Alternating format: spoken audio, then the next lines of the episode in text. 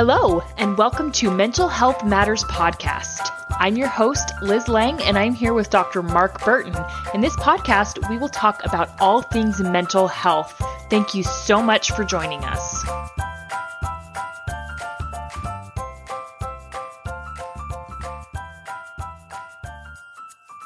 Hey guys, welcome back. Liz Lang here with Dr. Mark Burton, and this week we are wrapping up Suicide Awareness Month. And so I thought this would be a good opportunity to really break down depression, to talk about some of the things that cause it and how it's diagnosed, and talk about it as it correlates to suicidality, because I think it's probably the leading factor in developing suicidality is depression.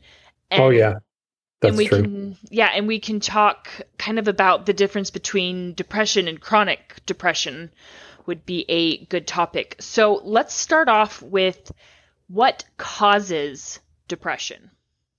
So that is a really good question. And if you were talking to a medical doctor as opposed to a psychologist, you'd probably get a fairly different answer. Mm-hmm. And so I think most medical doctors are going to say that there is something different in your brain and probably around the neurotransmitter, serotonin, that type of thing. But I think from my perspective, so since I'm not a medical doctor, I'm going to give you what I think causes depression. The common theme that I see in people who are depressed is a sense that either part or all of their life is out of their control. And they think that there are various situations that can occur where that would happen. And so we're going to talk in a bit about the connection between grief and depression and how they're similar. But if you think about the death of a loved one, totally out of our control, right? Yes. And so I think a lot of the reaction is going to be similar. If you have, say, a divorce and you didn't want a divorce, but your spouse did, then again, something totally out of your control. Mm-hmm. A horrible thing, death of a child, which is certainly, you're going to have grief, but also that depression. Loss of a job, you get fired. Mm-hmm. Maybe you don't like where you're living, but you feel stuck. And so you feel like you don't have any options. Sometimes in family relationships, we feel stuck, like there's nothing we can do. I have to be with my family of origin, but I don't like it. And so that lack of control can often cause the depression. So I want to be clear. I think there are times when there are brain issues, right, but I don't think that that's most of the time. And if you go back in the history of antidepressants, when antidepressants were first developed, it was really very specific for severe depression, which I think what we're talking about is those times when there is some sort of disruption in those neurotransmitters in the brain. Mm-hmm. But then over time, and again, this is my own bias, I think for the drug companies to make more money, they've expanded the definition of what depression is. And so if you're sad, then, you can be diagnosed with depression when there are just these life events that happen. And so I want to be clear. I think there are times when it is a brain issue and that medication is likely the best option. Absolutely. I agree with that. I think the story that we read a few weeks ago is absolutely a case where medications are necessary. And I know that it's something that he's dealt with for his entire life. And so it really is chronic. And I think the difference is if you are doing all the things that we've talked about in the past. So we talk about the big three in anxiety and depression: sleep, aerobic exercise, and meditation. If you're regularly doing all of those three and you're consistent and you just can't get out of the funk and it's lasting beyond an event that's triggered a depressive episode, because like you said, the loss of a loved one, the loss of a job, something unexpected and horrible that's happened in our lives is going to cause depression. And that is totally normal. But if you've moved on, your life is improving and you're doing all of the things that you're supposed to be doing, and you still feel like you are just deeply depressed and you're unhappy and you can't shake it, then yeah, I think medication could be appropriate. Right. And so in those cases, there's not really a lot to talk about because you need to be under the care of either a good psychiatrist, or I prefer APRNs, at least in Utah, that's what we call them, advanced practice registered nurses. And the state has given them license to go ahead and prescribe what we call those psychotropic medications. And so I prefer them over psychiatrists, although there's certainly good psychiatrists out there. So, you know, if you have that type of depression, then you want to be on medication. You want to be under the care of a good APRN or a psychiatrist. And then the research is pretty clear that you always want to pair the medication with some sort of good talk therapy. Yes, I think they call it cognitive behavioral therapy. Right, and that's just a type of talk therapy. But if you really think about it, and we don't need to go into a lot of detail about cognitive behavioral therapy, but in my mind, it's about changing the way we think and changing our behaviors, which from my perspective is, how do you get control over your life again? Because I think ultimately that's the solution. So the reason I talk about those other issues of death of a loved one, loss of a job, those types of things, because I think that's, if you look at the majority of the people, at least in our country, who are prescribed antidepressants, I think they probably fall under that category. But, and there's a great book that I'll mention again, which I know I've mentioned it before, called Lost Connections. And it's by Johann Hari. The last name is Hari. And I think he does a really great job of talking about what has changed in our culture, in the world, that leads to the increasing anxiety and depression. And I think it's a good read for anyone who's struggling with those issues. So how do you diagnose depression? So it's just, this goes into the DSM. The DSM is a diagnostic and statistical manual, which is put out by the American Psychiatric Association. And it's kind of the diagnostic Bible that we use. Although nowadays, this is a bit of information if anyone's interested, we use to diagnose what's called the ICD-10, which is the International Something on Diagnosis. I don't know what the ICD stands for, but and that was only because Medicare and Medicaid, the Centers for Medicare and Medicaid, which really drives a lot of the insurance payment in our country, they're the ones who said you have to start using ICD-10. But it doesn't mean that the DSM goes away, and most people are somewhat familiar with the DSM. So we're using what's called the DSM-5. It's the 5th edition. And within the DSM, they'll have a list of criteria. And so it's really based on an interview, a clinical interview. And so here are some of the things that have to be necessary. It's a depressive episode, but it has to last longer than 2 weeks. So, you know, if you feel like you're depressed for a week, you don't fit the diagnostic criteria. Loss of interest or loss of pleasure in all activities, change in appetite or weight, either way, you know, losing weight or gaining weight. Sleep disturbances, when in the past you've slept pretty well. So some sort of sleep disruption. I think I've mentioned this before, that if you look at bipolar, which is a big diagnosis right now, or depression, in bipolar, there is always, I'll go out on a limb and I'll say an absolute, there is always some sort of sleep disruption. And one of the most important things you can do is try and figure out, how do you re-regulate that sleep? Because sleep is so critical. And with bipolar too, the other thing to note is that is a real cognitive imbalance in the brain that I believe it's very different from anxiety and depression. We're cycling between what you might call manic episodes and depression. But there's, for a lot of people, I think bipolar is way overdiagnosed as well. And I've been to quite a few conferences and talked to some pretty well-known psychiatrists. And I think often bipolar is misdiagnosed when really there's a personality disorder going on. But that's the topic for a whole other podcast. So back to the symptoms. Fatigue. This is one of the most common ones. I can't get out of bed, or I don't want to get out of bed, coupled with the loss of interest. I just don't want to get up and go to work. Feelings of low self-worth, guilt or shortcomings, difficulty in concentrating. Or making decisions. That ability to focus and attend is one of the first things that goes in depression. And then the last one, suicidal thought or ideation. So those are the things that a good clinician, a psychiatrist or psychologist or social worker is going to assess for those. But I think that what's really important is to know the context of the life of the person that you're talking to. And so one of the things we could transition into is, how does grief then fit into this whole picture? Right. Because people are going to experience sad and hard things. Something you said earlier triggered a thought when you said, I have to be with my family of origin, but I don't like it.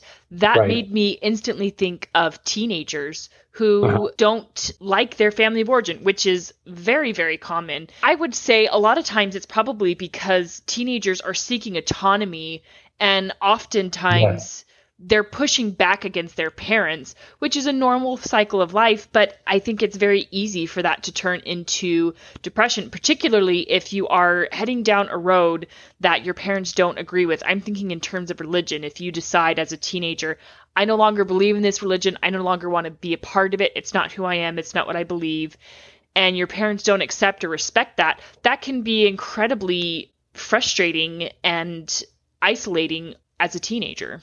Right. And it's that individuation that is a very normal process. And I think I say this to parents all the time. I don't think this is the conscious thing on the part of teenagers. I think unconsciously they create conflict in order to aid in that separation and that individuation. Yeah. But I think if you can work through it with teenagers, then by the time they're, I'll say 25, somewhere in there, 25, then they come back, and because they've gone through that process. But if we think about grief, so this is a little bit of history, and I'll try not to get too detailed about this. So we're in DSM-5, so the fifth version. If you go back to the third version and the fourth version, they actually had a grief exclusion, meaning that if you were diagnosing for depression, and then in the course of your interview, it came out that, yes, I just lost a loved one, and so I'm grieving, and a lot of those symptoms are going to be the same. Then they had the grief exclusion. And so you couldn't give them a diagnosis for depression because of that grief exclusion. Okay. So you fast forward then, to, I can't remember when the DSM-5 came out. It's been 5 or 6 years. But they actually took that out. And there was a fair amount of controversy, I think still is, around that. Because, on one side of the debate about this, you're taking a fairly normal emotional process of grief and, you're making it a clinical issue. Oh, they've got depression. Right. So they developed what they called persistent complex bereavement disorder. Okay. But the problem is, the reason they brought grief back in is they mentioned those other things that I mentioned before. Okay, what about a divorce? What about the loss of a job? Why wouldn't we exclude those things? Why are we singling out grief or bereavement to, single out and give them an exclusion? So they brought it back in. That was their thinking. Okay. But I think it's important to maybe talk about the differences between major depressive disorder and grief. And so in grief, you might feel empty and lost, a natural reaction to, I think, especially a spouse or, someone that you were close with. But in major depressive disorder, you have that persistent depressed mood and the inability to anticipate happiness or pleasure. So I think one of the differences with, say, the normal grief process is that we can actually know that, and sometime in the future, I will get over this and I will be able to move on. And so that's one of the big differences is, in a major depressive disorder, or even in that persistent or prolonged grief, you lose that ability to look to the future and see that, I will be happy in the future. In grief, decrease in intensity over days and weeks occurs, and it occurs in waves. If you've ever lost anyone close to you, I mean, I've experienced that as well. It comes in waves. You could be 2 months down. You may have a trigger. You may have something that triggers a memory, and then you feel that intense grief. But it's pretty transient, goes away, doesn't last a long time. And so the difference in that major depressive disorder is that those feelings are persistent for most of the day, every day. So in grief, any type of self-derogatory ideation typically involves perceived failings with regard to the deceased. For instance, I should have done this, or I could have done this, or I wish I wished I would have had more time with my dad, or I wished we would have, gone fishing more, that type of thing. And so you're kind of have some negative self-talk that is really about maybe regrets with regard to the person who's deceased. Whereas in that major depressive disorder, self-critical and pessimistic and feelings of worthlessness are pretty continuous. You're feeling those all the time, and it's not necessarily linked to the loss of someone else. And then in grief, any thoughts about death or dying are typically focused on the deceased. And again, depending, say, on your spiritual attitude, it might be, oh, I wish I were with them, or I would like to join them. And so again, pretty normal as far as the reaction, grief reaction. But then, in a major depressive disorder, it turns into that suicide ideation. And it's more that we've talked about in the last 3 weeks. It's more about, I don't see any way out of my emotional pain. Whereas someone who has the emotional pain around grief, there's a way out, and you see an end to it at some point. So does that help you understand the differences between grief and major depression? Yeah, it does. It's very helpful information. A couple of things have come to mind as I've been listening. So one of them is that some people are more prone to depression than others. And that is sometimes a genetic component, and sometimes it's just someone's disposition to kind of look on the negative side of things. And the other thing that I'm thinking of is, even if you are going through prolonged grief, and maybe it is depression, but either way, or if you feel like you're struggling, I think it's still okay to seek help, to do talk therapy. Oh, yeah. You don't need to be diagnosed with depression to try to do something to help yourself feel better. It's just, I think the differentiation we're trying to make here is maybe when is medication actually justified? Right. See, for me, medication is justified if you're that person who can't get out of bed, and who can't go to their job and function, or who can't be a parent. Yeah. Mm-hmm. But if you think about most people, they're actually able to get out of bed, they function as a parent, and they go work. But there are some in that major depressive disorder where they can't do that. And that's when I think the medication is really important. It helps jumpstart them. It's like a bridge back to a more stable life. Now, you mentioned certainly that some people are more prone, say, to depression or being upset. I think from my perspective, we would call that more of a personality trait.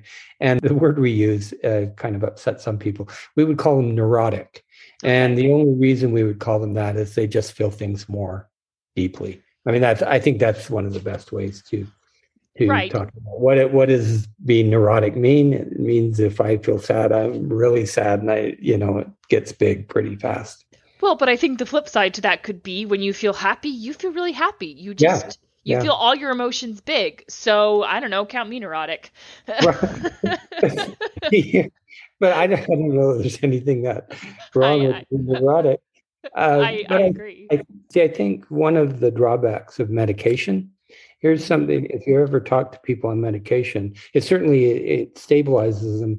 But people who are on it long term, what they tend to say is it makes them flat. And life is about the highs and lows. And when you just said, well, yeah, if I'm happy, I feel really big happy. And people like that. I mean, what's not to like about that? But often if you're on those antidepressants, then you don't feel those. And that is the biggest complaint that I hear about antidepressant medication is they can't feel the highs. It feels good to them to not go down so deep into the valleys, but they're also missing the highs. And for some people, after they've missed those highs for so long, they choose to go off the medication because they'll deal with the lows and they like feeling really happy at times. Yeah. So I will go ahead and share my own experience with depression. And I will start by reminding people of an episode in which we talked about the differences that depression often presents in men and women. And as you're reading that, I thought, that's interesting. Mine tends to present more like on the male side. So this could be, I think, part of nurture versus nature. Mm-hmm. Yeah. And as far as my family of origin, because I mean, my family on my dad's side, they have a long history of a temper, mm-hmm. of tempers and losing their temper very easily. But, you know, I kind of noticed the same thing in my youth is I would tend towards angry outbursts. So my story with anxiety and depression started with postpartum depression. And I've shared this before, yeah. And I'll quickly recap.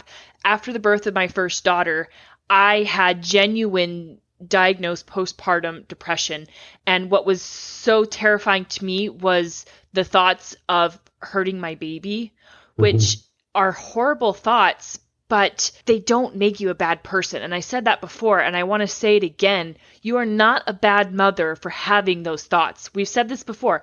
It's just a thought. It doesn't make it any less distressing, because the hard part is sometimes you feel the urge to hurt your baby, which is really, really scary. But that's when you know you need help, and that's when you should seek help. And I think at the time it was definitely the right call to put me on medication. Uh-huh. And so they said 6 to 9 months. And so I stayed on it for 6 to 9 months, and I was working with a primary care physician at the time. And after the 9 months was up, I started to wean myself off of it, and I kind of regressed a lot. And so he said, well, why don't you just stay on it?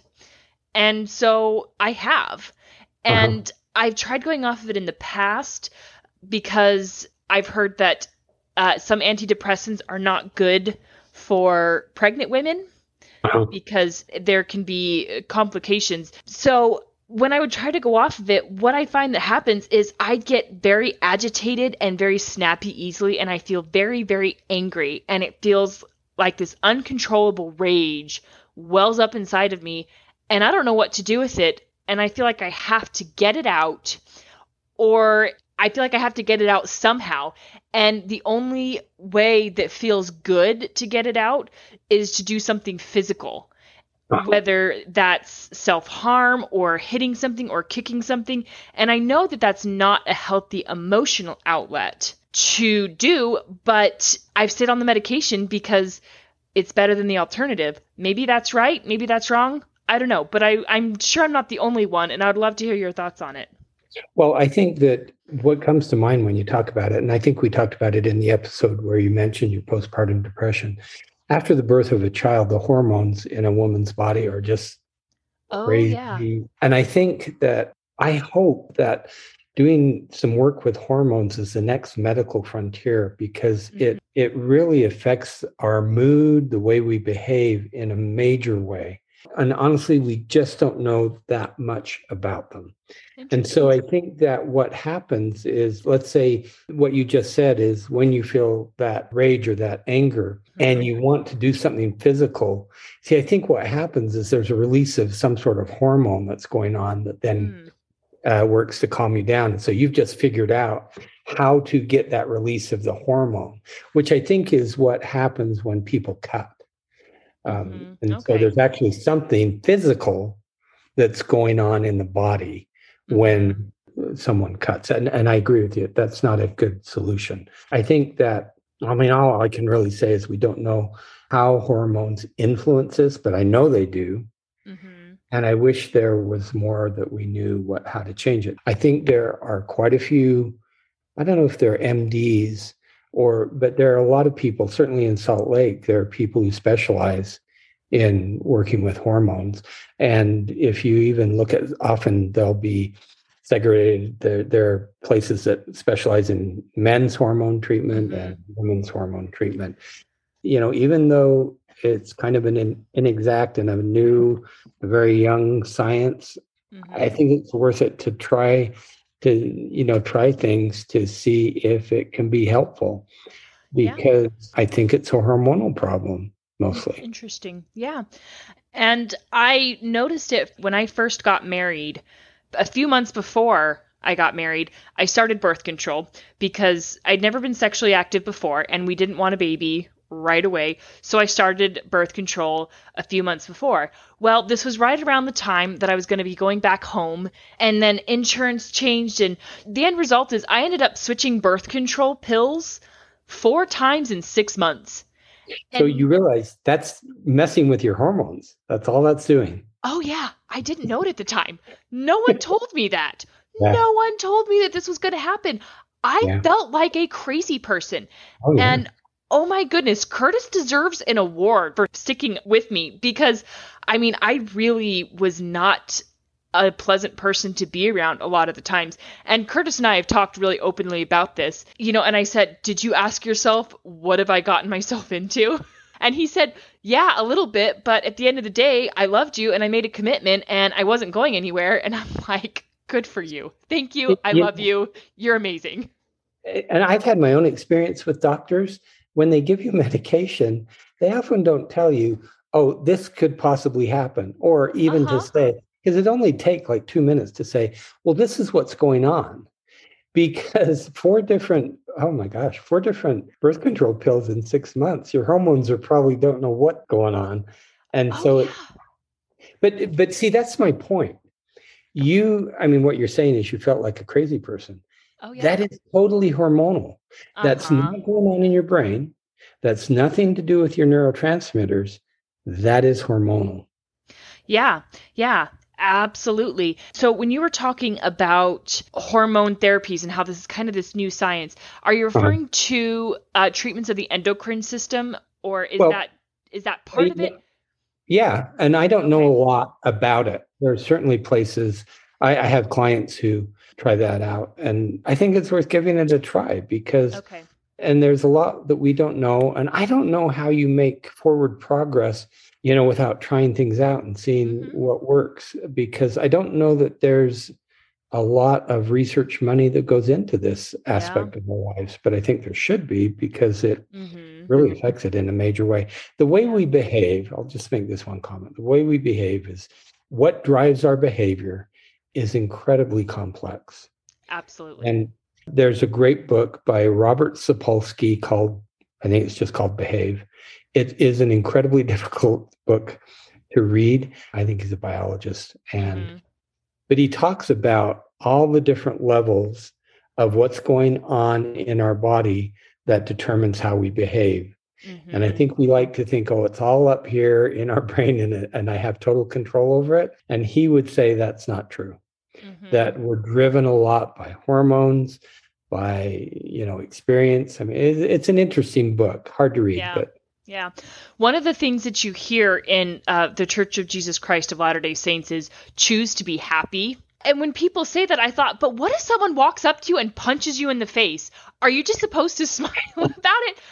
No, you're not. Well, I have my own interpretation of that. See, I think that there's a disservice, too, in saying that, because it neglects those brain issues that we've just been talking about. Right? That there are actually people who can't get out of bed and who don't want to function. And so if you say to them, well, you aren't choosing to be happy, that is really disrespectful.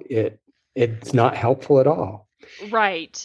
And so how I've had it explained to me since then, or how I've kind of come to terms with it, is choose to be happier. So choose to look at the context of things in a different way. And how I've come to terms with that is it is totally natural for us to feel human emotions. It's natural for us to feel upset. Someone says something and they are genuinely trying to upset us. It's okay for us to feel upset, but it's what you do and it's how you handle it that counts. I'm going to go back to, you know, a couple of weeks ago when we read your friend's story, you know, about his depression, his suicidal ideation. And one of the things that, I mean, I say this to clients all the time, one of the things that keeps him going is a practice of gratitude. Yes. And here's how I think about choose to be happy is, in my mind, the brain has evolved to be more focused on the negative, or more easily focused on the negative, because that's how we've survived. But I think that what happens, say, with gratitude is you're shifting your gaze back and you're focusing more on the things that are happy, or the things, because they're kind of synonymous. The things that we're grateful for typically are the things that make us happy. And so, choose to be happy, in my mind, is choose to have a practice of gratitude daily, because you're just training your brain to focus more on the positive rather than the negative. And your friend, it's one of the things that keeps him going. And I really believe in it. And there is a lot of really good research that supports that. Absolutely. And I won't pretend that for some people, it's not incredibly hard. And there are certainly going to be instances where it is more difficult to find things to be grateful for. If you have just gone through the death of a loved one, it's not going to be easy to find something to be grateful for. Yeah. But in the end, eventually emotions change. Nothing is forever. And it can be hard to see that. And when you're in it, it doesn't feel that way. But you just got to keep going. Sometimes it is a huge win just to put one foot in front of the other. If that's all you can do, you're winning. Yeah. And that's what I say to people when they're in the middle of that grief or that, that intense feeling of sadness, it really feels like it's never going to change. Mm-hmm. And so if you can help them see, in 6 months, it's not going to feel this way. Mm-hmm. So you're right. I think that you, Liz, I'm going to give you a task. You should change.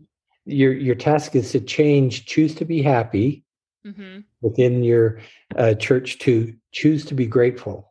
Yeah. And I think you're going to achieve the same thing, but to me, it makes more sense. Yeah. Choose to be grateful. Yeah. Choose to be grateful. One of our future episodes, maybe we should talk more in depth about emotions. That would be a good one. Because whether you believe in evolution or whether you believe in a deity, let's say, you're a creationist and you believe God created us. Well, he created us with these emotions for a reason. What's the reason? Mm-hmm. And that's what I try and help people understand. There's a reason we have these. Yeah. And they give us information. They give us really good information. And so all emotions are valid. Yes. It's what you do with them. Mm-hmm. Yeah. It's the behavior that goes along with them. And if you don't feel intense pain, how do you know when you're feeling happy? You have to know the good and the bad. You have to experience both. Right. And that's one of the problems for some people on those antidepressants is they're just flat. And we typically don't like that. That just doesn't feel that good to us. Mm-hmm. So. Yeah. Okay. So next week, we are going to change gears. So we are going to have an episode on body-focused repetitive behaviors. So things like trichotillomania, which is pulling out your hair, picking at your skin or scratching or those kinds of things. So we're going to have on another guest. Her name is Luisa Zetnig, and she is the co-founder of a company called Nudge that focuses on helping people to overcome body-focused repetitive behaviors. So it's going to be a great episode. We're excited for that, and we will see you all next week. Have a good week. Have a question for Dr. Burton? How about a topic you'd like us to cover? Send us an email at mentalhealthpod21@gmail.com. This podcast was produced and edited by Liz Lang. Music is by AudioLounge.